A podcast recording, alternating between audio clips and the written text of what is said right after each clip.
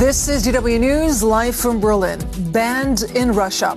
The Foreign Ministry in Moscow announces that this network, Germany's international broadcaster, Deutsche Welle, will no longer be allowed to operate in the country. The move comes in retaliation for Berlin's decision to ban German language programming from Russia's state media broadcaster. And a major blow to the so-called Islamic State.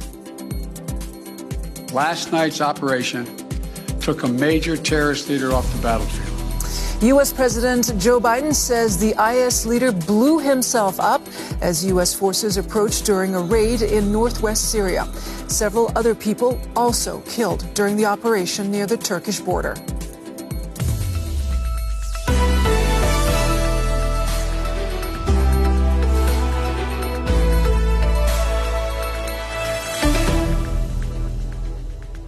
I'm Leila Haq. Thank you so much for joining us. Russia has announced it is shutting down the Moscow bureau of this network, Deutsche Welle, Germany's international broadcaster.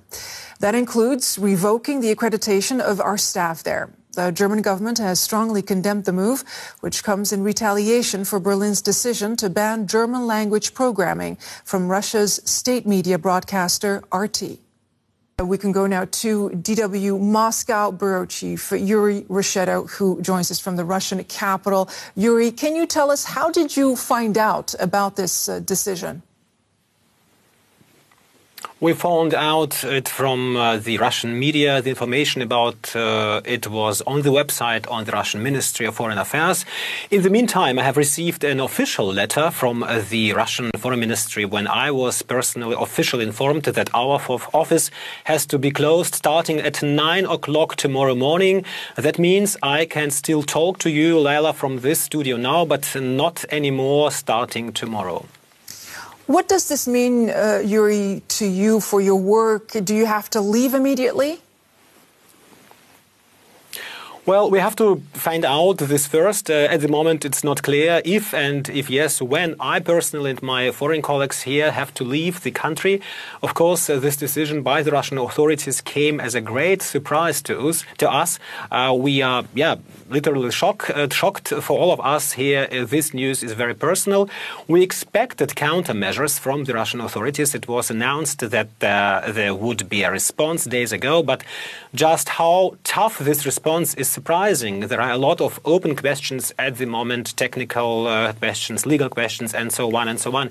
So far, we only know from the authorities that we have to give back our press accreditation cards tomorrow during the day to the Russian Foreign Ministry. Those are the cards to, that give us the right to work as journalists here in Russia. Yuri, on a personal level, what does this mean for you and your team? Nobody from our office, Leila, and uh, that's around twenty employees, uh, will be allowed to work as a journalist for D W in Russia starting tomorrow.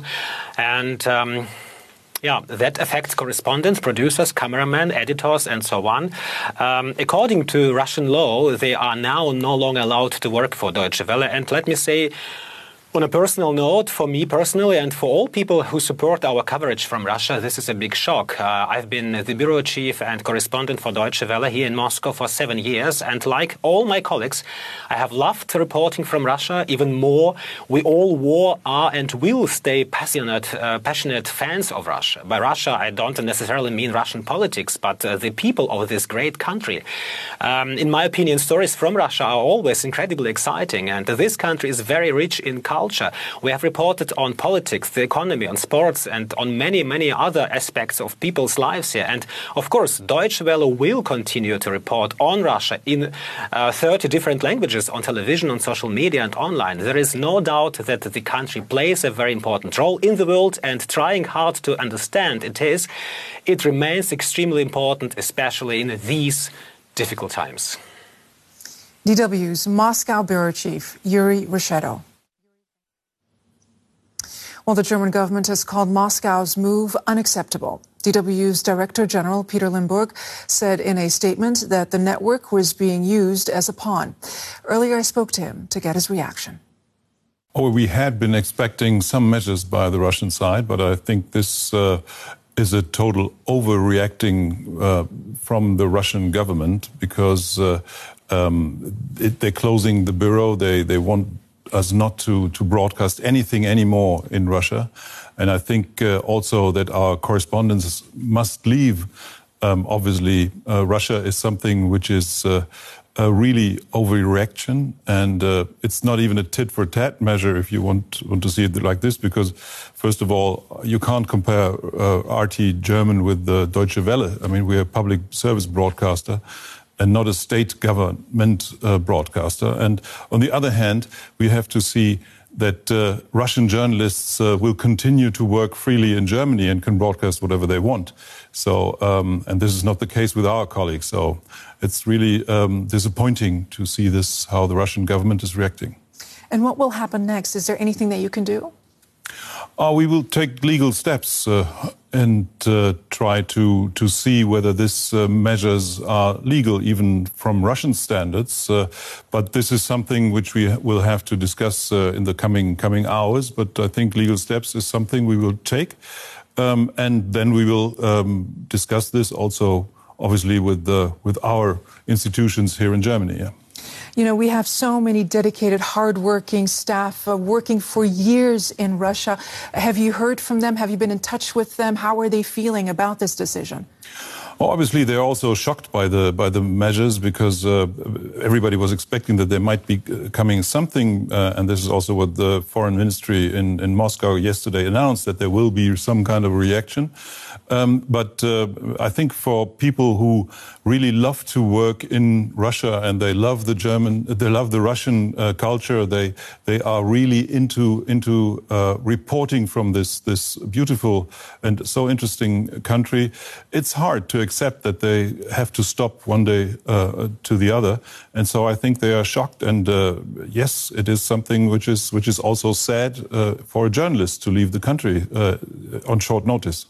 And in terms of press freedom, of course, the press has been under attack for some time in Russia. But uh, what does this signal to you now? Well, the press freedom in Russia is is, is minimal.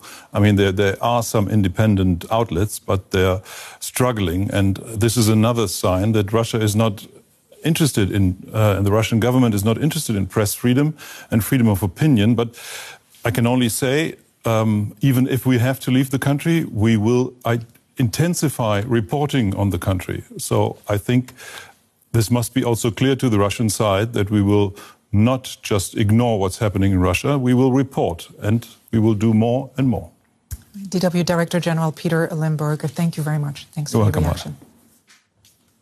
Well, this decision from Moscow comes as German Chancellor Olaf Scholz prepares a trip to Russia's capital for talks on Ukraine in less than two weeks' time.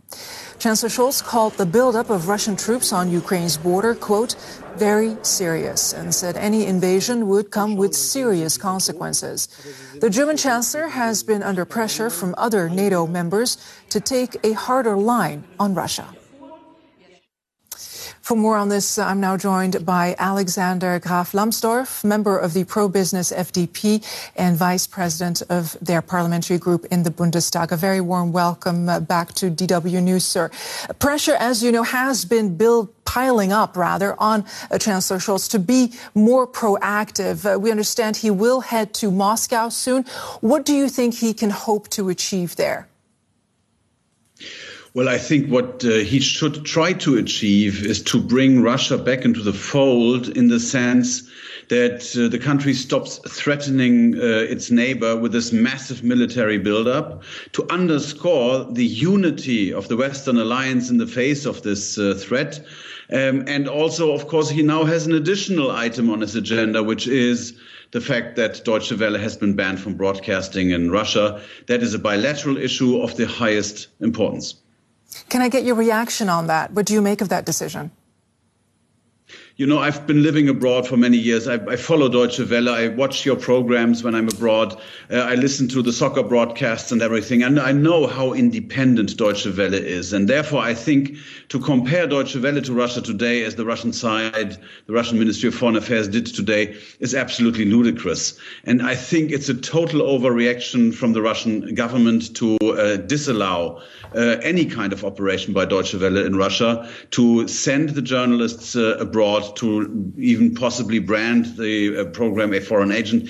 All of these are overreactions, which to me um, indicate a, a, a tendency of self-isolation on the part of the Russian government. And I think the Chancellor's visit may help to render that point clear, that, that Russia is not helped by self-isolation. Russia needs interaction with other parts of the world, and that includes allowing Deutsche Welle to work in Russia and from Russia. Uh, let's turn our attention back to Ukraine, if we can. How can Germany manage Russia? Well, I think nobody should assume that anyone could manage Russia. But what we need to manage is the European security structures that have grown up uh, over the last, well, half century, more or less, where it's uh, clear that the borders are inviolable, that, that countries can choose their own path, that we do not uh, use uh, force Uh, to achieve our, our, our political goals on the European continent. And this, of course, is against the backdrop of European history. We, this continent has a history of centuries of warfare, and uh, therefore it's something extremely valuable. It should be valuable to Russia, too. And I believe that is the point he should drive home, and that's the point we in the Western Alliance have to tell the Russians. You, the Russians, profit, the Russian government profits from a functioning security order in Europe as well. All right. Now, um, Alexander Graf Lambsdorff, I have to ask you about the helmets. Um, it has been widely ridiculed, Germany refusing to deliver weapons into Ukraine, but prepared to send five thousand helmets. Was that the wrong decision? No, it was not the wrong decision. I think the mistake that occurred was that it was communicated in an isolated manner. It's not the only thing we do for Ukraine, and I think that's where all the misunderstandings arise. I mean, we are uh, we have offered uh, support for their cyber defenses. We have offered military training to officers from the Ukrainian armed forces. We've sent a, a field hospital uh, to Ukraine. Uh, we're supporting the country economically and politically. Um, so there are a number of, of, of ways in which Germany supports Ukraine, its territorial integrity, its political sovereignty. But to isolate this, this particular item and take it in the broader context and, and then just look at that, I understand that people are irritated by it. And therefore, I would have, uh, uh, um, you know, hoped for a com communication on the part of our Minister of Defense that would have made clear that this is not just five thousand helmets that we are delivering. We're delivering a lot of ways of support to Ukraine. Alexander Graf Lambsdorff, member of the pro-business F D P and vice president of their parliamentary group in the Bundestag. Thank you very much for taking out the time to answer our questions. We appreciate it. Thank you. A big announcement out of Washington today. U S President Joe Biden gave a statement earlier saying the leader of the so-called Islamic State is dead after a targeted raid by U S forces in Syria. Senior U S officials say Abu Ibrahim al-Hashimi al-Qureshi blew himself up as the operation got underway in the northwest of the country. And D W correspondent, uh, D W Washington correspondent, rather, Oliver Sallet provided more details of what the president said. The biggest U S raid in Syria since the killing of Abu Bakr al-Baghdadi back in two thousand nineteen. Um, we know that some thirteen people were killed. Uh, President Biden praised uh, his service members. He said that all U S soldiers were able to get out safely. And he also explained in detail how Qureshi blew himself up there. You heard it in the soundbite. And that uh, this um, raid was a good example of how the U S is capable to take down terrorists. As a reminder, this raid also comes um, about half a year after that uh, terror attack of ISIS um, terrorists at the Kabul airport, back at the time when um, thousands of Afghani citizens, men, women, children, uh, were trying to escape the country, and some thirteen U S soldiers died uh, during this attack. Ironically, exactly the same amount of people that were killed in that U S raid. Um, Biden at the time vowed retaliation, and now taking down, of course, the highest ISIS leader uh, is that kind of retaliation that President Biden was hoping for. And that was D W Washington correspondent Oliver Sallet speaking to me moments ago. You're watching D W News live from Berlin. Coming up next, DocFilm looks at new medication that potentially could beat cancer. Stay with D W News. Our coverage continues. We'll have more headlines for you at the top of the hour. For me, for now, thank you so very much for spending this part of your day with us. I'm Leila Harak. I'll see you next time.